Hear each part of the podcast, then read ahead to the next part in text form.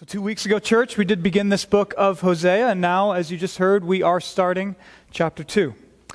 And as you just heard in that scripture reading again, we are now finally here getting a bigger taste, if you will, of, of Old Testament poetry.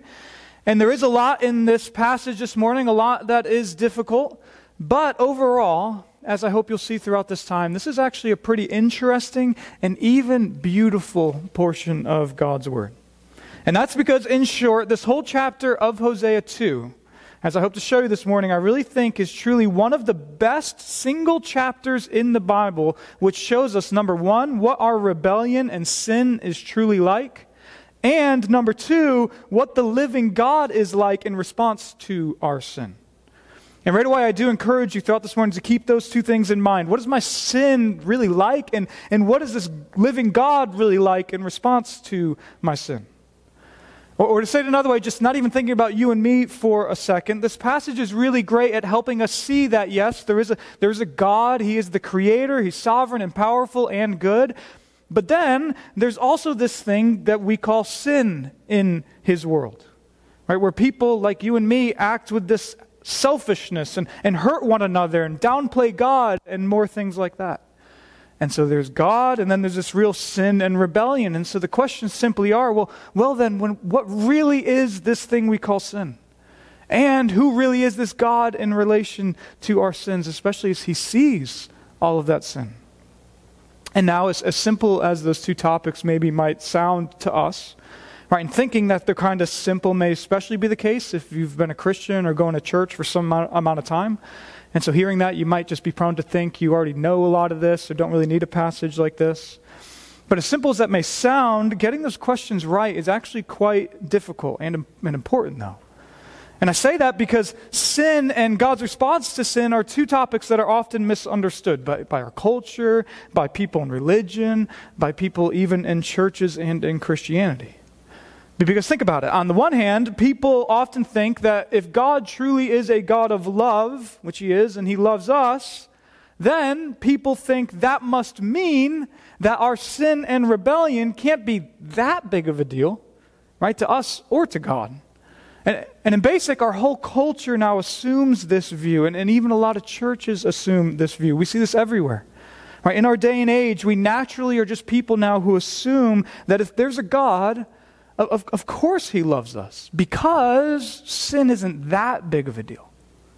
Right? We all breathe the air where we just think, some, sure, of course, some awful people deserve God's justice, like, like serial killers. But, but besides that, God loves us because we're not that bad.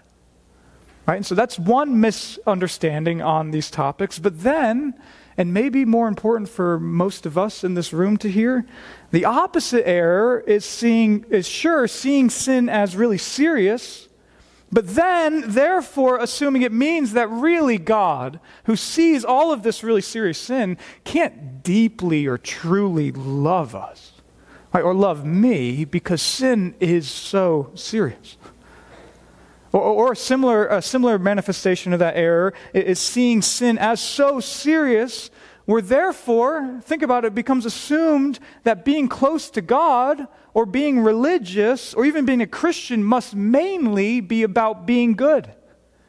Because we think sin is so bad, and so we assume that what we really need to do in relation to God is mainly to avoid sin and be better. Right? And we see this misunderstanding all the time with unbiblical strictness on things and, and man made rules, all in the name of religion and even the name of Jesus, and even in places like churches. Right? So, all that said, sin and God in relation to sin are topics that are misunderstood a lot. And that's why, as I hope you'll see this morning, this chapter of Hosea 2 here is, is actually quite helpful.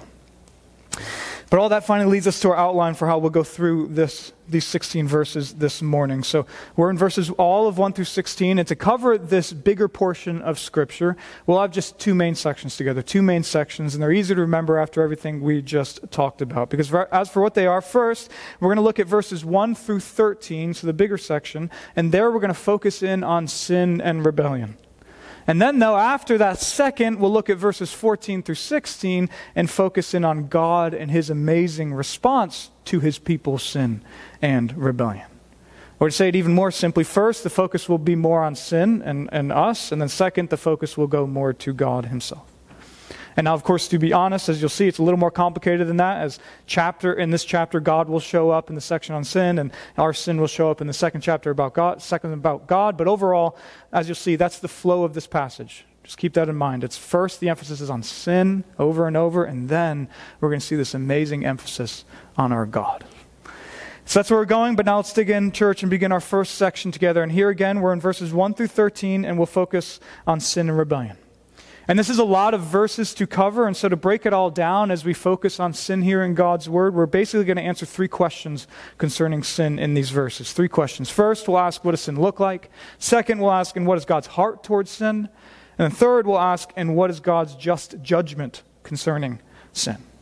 And that's how we'll see, we'll go through these 13 verses just looking at those questions. And yet, before we even do that, to begin here, we actually just briefly need to read verses 1 and 2.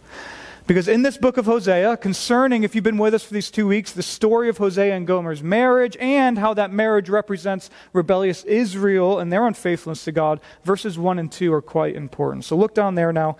And as you hear this, notice how strangely opposite, in a way, these two verses are. Hosea 2, verses 1 and 2. Say to your brothers, You are my people, and to your sisters, You have received mercy. Plead with your mother, plead, for she is not my wife, and I am not her husband, that she put away her whoring from her face and her adultery from between her breasts. So, so, very briefly, just a few quick things you can see here in these verses. First, and less important though, but if you're curious, we do see evidence here for the fact that, as we've been saying throughout a couple weeks here, Hosea not only married and had his own kids with Gomer, but that he almost certainly took in Gomer's children that she had by prostitution. And we know that because you can look, God tells the brothers and sisters in this family to talk to one another. And yet, Hosea and Gomer are actually only said to have one daughter together. And so, in short, that plural of sisters there probably shows us that God's picture here is that Hosea uh, not only married Gomer and had kids with her, but took in her kids as well. So, that's just quickly in these verses. But then, second, and more important on these verses, what you see there in verse 1 is that God tells these kids in this family to say to one another, basically the reverse of what we saw last week. Because remember, a couple of these kids' names mean in Hebrew, not my people and no mercy. And yet God tells them to say the opposite say, You are my people. You have received mercy. And so, in short, verse 1 here is almost a foreshadowing, honestly, of where this whole chapter is going. These symbols, these kids are symbols of God's justice. We need to remember that. But also, though, God is soon going to be merciful which is amazing. And then, third and finally, on these verses, after verse 1, though, does come, as you can see, verse 2. And there in verse 2, the issue seriously goes back to what's going on with Israel's unfaithfulness, represented by Gomer and Hosea's marriage. And specifically, here's where we start to see that Gomer, now in the story, has now gone away from Hosea and gone back into her adultery for, for the time, just like Israel she's representing. And then, just so you know, in verse 2 there, where God says through Hosea, For she's not my wife and I'm not her husband, that isn't an actual divorce decree. If it was, it'd probably say something different.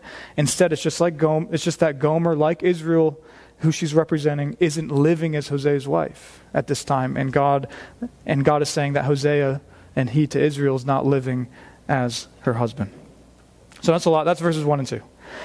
But that finally sets the stage for these three questions on sin. Three questions. And so the three questions again are what does sin look like? What is God's heart towards sin? And what is God's just judgment concerning sin? And so we'll take those one at a time. And just so you know, we will do this kind of quickly compared to how slow we often go through verses. But our goal here, and just think of this, your goal here is just to get a feel and a taste for what sin, according to God and His Word, is truly like. I do encourage you to have your Bible open because we'll be jumping around from verse to verse verse by verse. But all it said, we'll dive in first. What does sin look like? And for this, we already saw in verse 2 that sin is like whoring and adultery. Meaning, sin in its nature is like having God as a husband and yet not being faithful to him. And that's especially true of sin in God's people. But we've already talked about that in Hosea a lot. So let's now move on and look down now at verse 5. Verse 5. Because here we'll see more of what sin looks like. So look down at Hosea 2, verse 5. For their mother has played the whore she who conceived them has acted shamefully, for she said, I will go after my lovers who give me my bread and my water, my wool and my flax, my oil and my drink. So, this, as you can see, is continuing the analogy of prostitution concerning sin. But specifically here, notice why Gomer and why Israel and why we are unfaithful to God. Because why is it? Well, it's because those other things become our lovers and they give us things. And really, that exchange is sin in a nutshell. It's turning from God who created us and, and, loves us, and yet it's not turning to nothing. Instead, we turn from God in our sin because we feel that these other things are lovelier, right, are better for us. They give us what we want. Right? And yet, to be clear in this verse, though, notice the things that she turns to aren't bad in themselves. The things listed are bread and water and wool and flax and oil and drink. All of those things are good in themselves, but the point is they become sour and sinful and even shameful when that's all that we chase after. And we become creatures foolishly so fixated on this creation and then just totally disregard and dishonor the good and loving God. And so that's verse 5. But then building on that now, that's clarified even more in verse 12. So look there now. So what is sin like? Look down at your Bibles, Hosea 2, verse 12 now. And I will lay waste her vines and her fig trees, of which she said, These are my wages, which my lovers have given me. I will make them a forest, and the beasts of the field shall devour them. So, particularly of note is what she says there in the middle there, as you can see. These are my wages which my lovers have given me. Because now that takes what we just saw in verse 5 a step up. Because now it, sin isn't only going after other lovers and downplaying God, that's true, but also there is this idea of wages involved in sin. Meaning, if you think about it, sin is also by definition the opposite of grace. Because in reality, in our universe, God, not these other lovers ultimately, gracious, graciously, He gives us what is ours, right? Everything we have is a gift. And therefore, in this universe, God deserves all the glory and not us. But in sin, we not only want other lovers, but we also want to have earned what we have. We want that autonomy. We want our lives to ultimately be about and glorify us. And that's what we see here in verse 12, which finally in this verse, or finally in this question of what a sin looks like, leads to verse 13. So look down there, and especially as we read this, notice the last two lines of verse 13. And I will punish her for the feast days of the Baals, when she burned offering to them and adorned herself with her ring and jewelry, and went after her lovers and forgot me, declares the Lord. And so those last couple lines there of this section are, are there at the end climactically because that's really a summary of sin. Going after lovers and forgetting God. Right? And to be clear, bringing this home to you and I, this means that sin isn't necessarily the most outward, awful looking things. We sometimes hear the word and we tend to think of sin that way, but that's not sin necessarily according to God's word. Sin isn't only blatant outward immorality. And this is why sin can be even more deep rooted sometimes in those who look outwardly great. Just think of Jesus with the Pharisees. All because sin, in essence, isn't just or mainly what we do, but it's a heart of going after other lovers while forgetting God. And now, as to what those lovers are for each one of us and our sins we struggle with, we're all different. But still, I hope you see that is sin in its essence. It's, it's basically living a lie in this universe. Because God is real, He's good, He's big, He loves us. And yet, sin is being a mere creature and saying, Nope, I- I'm the more important one. I've got my lovers, I've got my wages, I've got my life, and so I don't need or want God. And that's ultimately not true. That is not how we were designed and it's harmful to us, and it's harmful to others, and it's, of course, not glorifying to God. So that is what sin is like.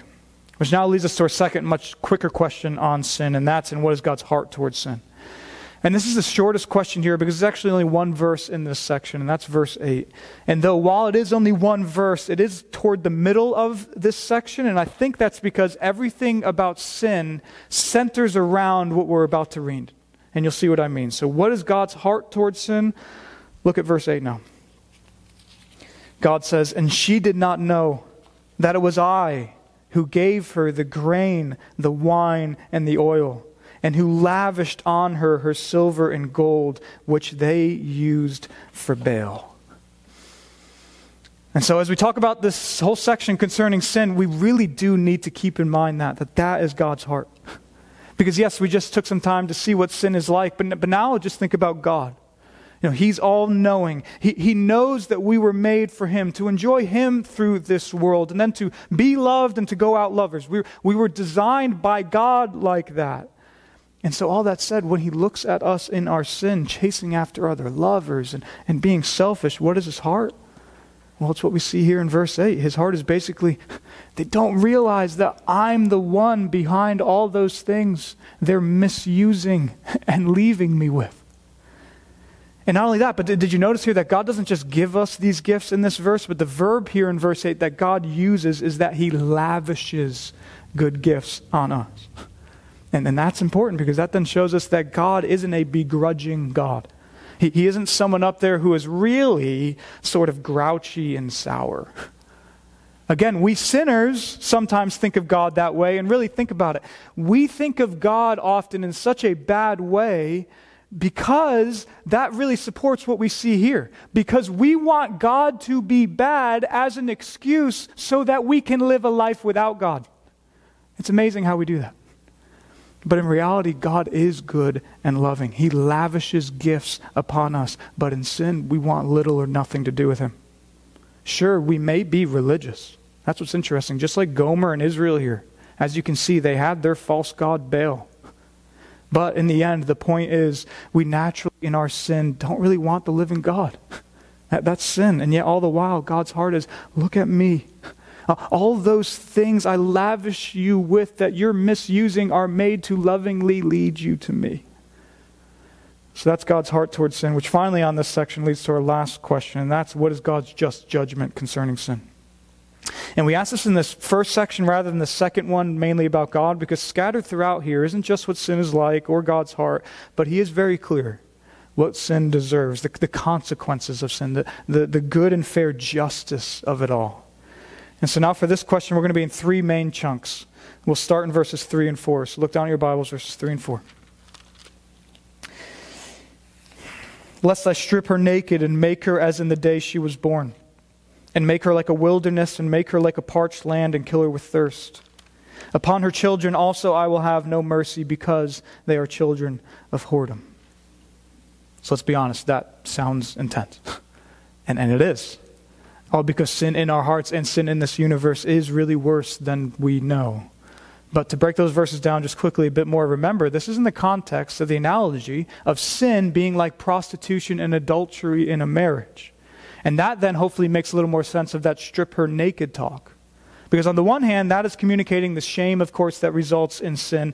But even more so, think about it. Isn't it interesting that the analogy here is of sin, of prostitution and adultery, which, if you think about it, involve being naked, of course. And so the idea of strip her naked is this way of showing sin's shame and also revealing what sin is actually like. Right, and the same then goes for that talk of the wilderness and being killed with thirst. That sounds intense, and those things aren't only judgments on sin, though, but also their sin's consequences. Because once again, sin doesn't ultimately satisfy our thirst. And then finally, that's same true in verse 4 about our children, because that too is a judgment on sin, but it's also a consequence. And so more could be said, but that's verses 3 and 4. Sin rightly deserves to be punished because it's wrong, and it does have consequences. But now, to see this even more of God's right response and judgment on sin for our next chunk, we're actually going to read verses 6 and 7. And as you see, this is, this is more hopeful. This is more hopeful. Look at verses 6 and 7. Therefore, I will hedge up her way with thorns, and I will build a wall against her so that she cannot find her paths. She shall not pursue her lovers, she shall pursue her lovers, but not overtake them, and she shall seek them, but shall not find them. Then she shall say, she shall say, I will go and return to my first husband, for it was better for me than now. And so now here, this is more hopeful if you're tracking there, because God's just judgment concerning sin is what we just read in verses 3 and 4. justice and consequences. But also, as you can see here, God in his kindness can see us acting in sin. And he can sovereignly put up walls and thorns in our lives and make it so that we can't do what we want and make it so that we feel a little bit lost. And we know he did that with Gomer, he did that with Israel, and he could do that with us. And why? Well, again, the ending of verse 7 there. He can do all that so we might get to the point of thinking, well, this isn't working. Maybe I do need God. It would be better for me if I had God. That then finally leads us to our largest chunk about God's judgment concerning sins. This is the last section on this first section of Scripture, and this is verses 9 through 13. So go ahead and look at 9 through 13. As you hear, this is a lot here, but just notice how serious sin is. Just feel it as you hear this, verses 9 through 13. Therefore, I will take back my grain in its time and my wine in its season, and I will take away my wool and my flax, which are used to cover her nakedness. Now I will uncover her lewdness in the sight of her lovers, and no one shall rescue her out of my hand. And I will put an end to all her mirth and her feasts, her new moons, her Sabbaths, and all her appointed feasts. And I will lay waste her vines and her fig trees, of which she said, These are my wages, which my lovers have given me. I will make them a forest, and the beasts of the field shall devour them. And I will punish her for the feast days of Baals, when she burned offerings to them and adorned herself with her ring and jewelry, and went after other lovers, and forgot me, declares the Lord. So, what is God's just judgment concerning sin? Well, to summarize those verses, and, and these really are a summary way of talking about how God in justice responds to sin, and especially how He will respond to all forgiven, unforgiven sin when He comes back one day and deals with sin in this universe once and for all. This is a good summary. But in summary, what we see here in verse 9, God says he'll eventually take back the blessings twisted by sin.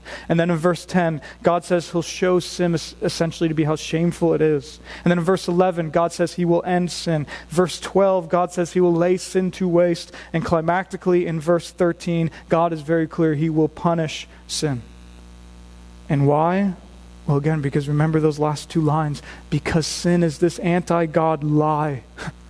It is wrong and hurtful to us and to others. It is dishonoring to God. And so, summarizing verses 9 through 13, the good and loving Creator's fair and just response to sin in this universe is he'll eventually stop the twisting and misuse of sin. He'll show sin for what it is. He'll end sin and he will punish sin. And so, that is this first section on sin.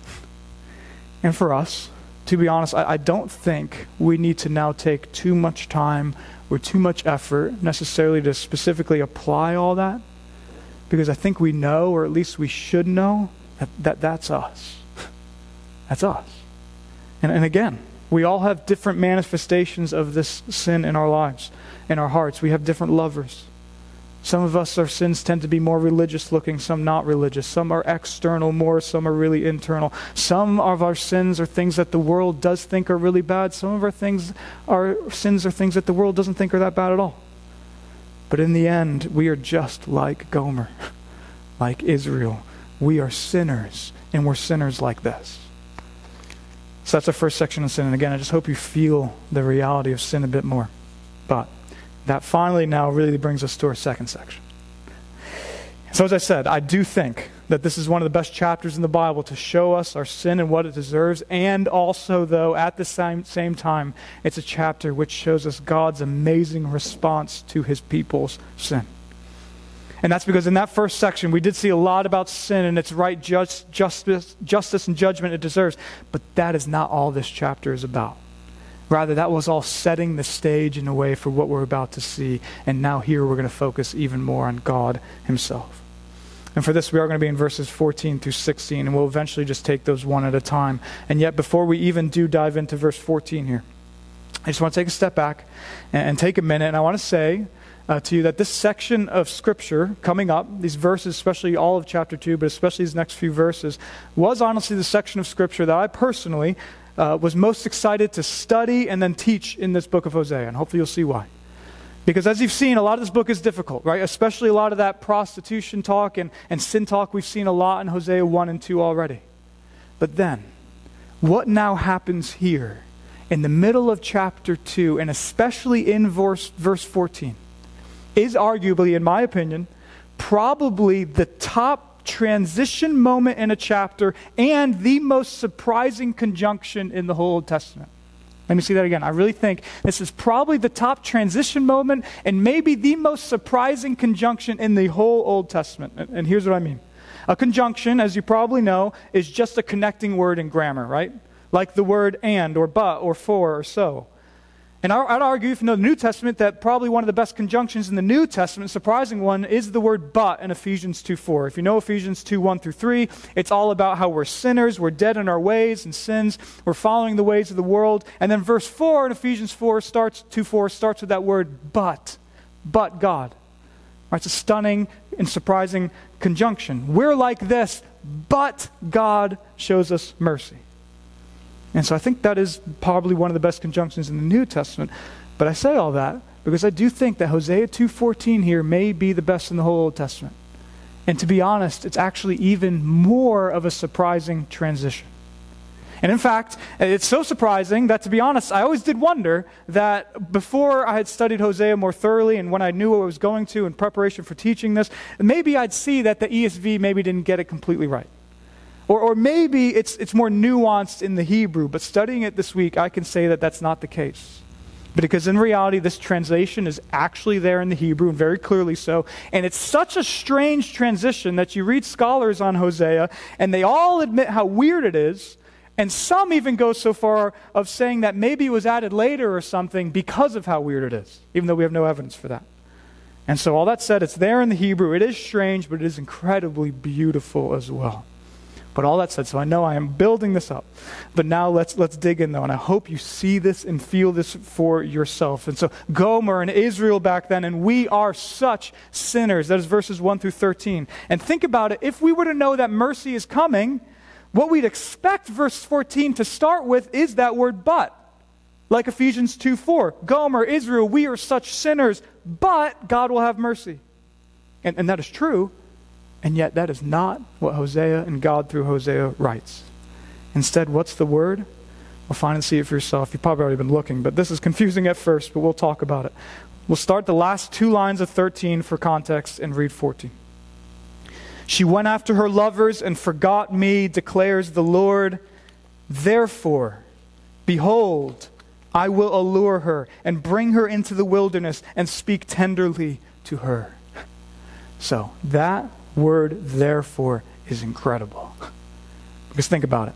So God is saying, end of verse 13, you're in sin, you, Gomer, and you, Israel, and us like them, you forget about me and you go after other lovers. And then God says, verse 14, therefore, so, because of that, I will allure you. Because of you being like that, I will speak tenderly to you. You feel strange that is? And just to be clear on why this is strange, one scholar I read this week put it this way. He said, quote, the word therefore should introduce the logical consequence of what Hosea just stated. That God should abandon his wife as she has abandoned him. End quote. And he's right, that would make sense. Sin is so bad, therefore you will be abandoned. Or maybe, but I will show mercy. But if the transition is therefore, the idea should be, therefore you will be abandoned. But it isn't. Instead, the transition is your sin is so bad. Therefore, behold, meaning look at this. Your sin is so bad, therefore I will so love you. And if you're tracking it all, I just hope you feel that because that really is amazing that God would say that. And then this, this then, hopefully you're seeing is now what I mean by why this chapter is one of the best chapters to not only clarify our sin, but also to really clarify who the living God is. Because this is God in verses 1 through 13, and this is God in verse 14 here. Because again, as we talked about when we started this message, on the one hand, yes, our culture and we in it now naturally all want to make sin light. And so, yes, we do need to push against the idea that, that sin isn't serious, because sin is serious. But on the other side, we also need to push against the idea that since sin is so bad, then religion must be all about rules or making up for our sin, or that God can't really love us, or that He only reluctantly loves us. And the point is, this transition here from verse 13 there into verse 14 helps us see biblically and rightly on this Because think about that little transition so sweetly summarizes how we should view our sin, how we should view God's amazing response to our sin. And how is it? It's with this, yes, sin is really awful, verse 13. And also, though, therefore God will and God does love us. And now to be clear, that does not mean in the Hebrew or in the Bible anywhere that God loves our sin. Of course not. Sin is awful, it's devastating. But it does mean amazingly that our sin, in a way, is something that does draw God's heart to us. That is exactly what we see here. Gomer and Israel are living unfaithful, and it's that unfaithfulness that leads God to allure her and speak tenderly to her. It's not in spite of that unfaithfulness, rather, it's because of the unfaithfulness itself. and, and so it is for you and me. And so I know it may sound weird then, but I do think that therefore, because of Hosea 2.14 here, we can genuinely say, I'm a sinner, therefore God really loves me. And why? Because the living God really loves sinners. And one last thing on this, just to confirm this, think about how God then also manifested this so clearly for us in his coming in Jesus. Because what was God like when he, when Jesus walked around on this earth? Well, yes, he took sin very seriously and he pronounced just judgments on sin, but also he so loved sinners. He displayed in his life that he saw sinners and thought something like, They're sinners, therefore I love them. And again, that, that's us. We're sinners, therefore, in a way, God loves us. That is beautiful. That's beautiful. And the living, the living God who's powerful, who's perfect, who created all this, he really does love sinners. And so that's the transition from verse 13 to 14. But now much quicker, going on further in this section. So that's the beginning of verse 14. But then, if you look down your Bibles, what does then God specifically do in the rest of verse 14, where he allures his people into the wilderness? Meaning the wilderness there, he takes them away from all that sin and junk. And then he speaks tenderly to his people, which is so kind because if we're really like verses 1 through 13, which we are, then we do not deserve to be spoken tenderly to. And then God's kindness is even continued in verse 15. So look down there. That's the first half of verse 15. The Bible continues. And there I will give her her vineyards, and I will make the valley of Achor a door of hope. And so now, here in love, God is basically going to shower his unfaithful bride with blessings again, as represented by those vineyards. And then God said he's going to change that valley of Achor to a door of hope. And, and in short, that is a reference uh, to the story uh, of Achan in the book of Joshua, if you know that at all. Achan stole some goods and he was eventually punished after the battle of Jericho. And then that place where Achan was punished was eventually called the Valley of Achor, which in Hebrew just means the Valley of Trouble. And so the idea in verse 15 is God is going to change this people's trouble because of their sins into hope. And point for us is God does that in love for us as well trouble to hope. Which then leads to the second half of verse 15. Look there now. And there she shall answer as in the days of her youth, as at the time when she came out of the land of Egypt. So now, here, this makes sense, especially with Israel, but it does apply to us as well because God sees us in our sin, and in love, He also will bring us back to the days of our youth, meaning He'll make us people who answer and recognize God like we were naturally made to do before we got so corrupted with our sin. And then the reference to coming out of Egypt is a way of saying He'll remind us of our redemption and take us back to our first love. Which all of that, and I know this is a lot, but that finally leads to our last verse this morning, verse 16. And this is really a, a climactic verse in this chapter. So look there now, Hosea 2:16. And in that day, declares the Lord, you will call me my husband, and no longer will you call me my Baal. So now here again, this is this is the climactic verse in a way of what's going on. This is this is the pinnacle even of God's love. Because remember, Israel, represented by Gomer, which also represents us in our sin, is not acting as God's spouse, unfaithful. And therefore, verse 14, God goes and speaks tenderly to her and loves her. Verse 15, God blesses her and reverses her trouble and revives and redeems her. And he does the same to us. And why? Well, now, verse 16, all for that restored relationship. Also, that using this picture of a marriage, so that we are brought back to our true husband who loves us and so cares for us. And so that's verses 14 through 16. And again, that is why this chapter, church, is so helpful because it is convicting of our sin, yes, but it is so encouraging. Because, yes, we should see very clearly, hopefully, after this morning, the seriousness of sin and what it justly does deserve. And also, though, we should see very clearly and relish who the living God is in response to his people's sin. Because again, God's response to his people's sin is this, therefore, behold, I will love you. And that means, just to really nail this home, we each need to take this personally. because God's response then to knowing and seeing that you're a sinner, and if you're a sinner trusting in Christ, his response is not, You're such a sinner, therefore you must be good enough.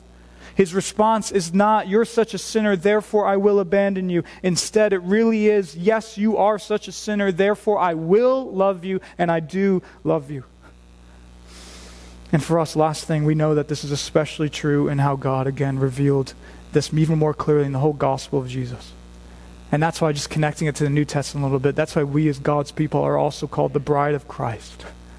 Because the point is, we are Jesus' bride not because we are so great and so lovely, but it is because our relationship with the living God is what we see here in Hosea 2. I hope we all know that because, like uh, for us, we're naturally like Gomer and rebellious Israel. We're sinners, and sin is serious, but also we're sinners, and therefore God, our God, our Savior, Jesus, He loves us. He came to us, He allures us, He speaks tenderly to us, He revives us, and He restores that relationship with us. And that's what He did in the gospel, which means now and forever, securely, like in an unbreakable marriage, church, we are His and He is ours. That is our God, church. That's how much He loves us. And so let's believe this. Let's feel this to be true. And then let's go and live for Him and love Him back because He first loved us and He loved us like this. Amen? Now let's pray.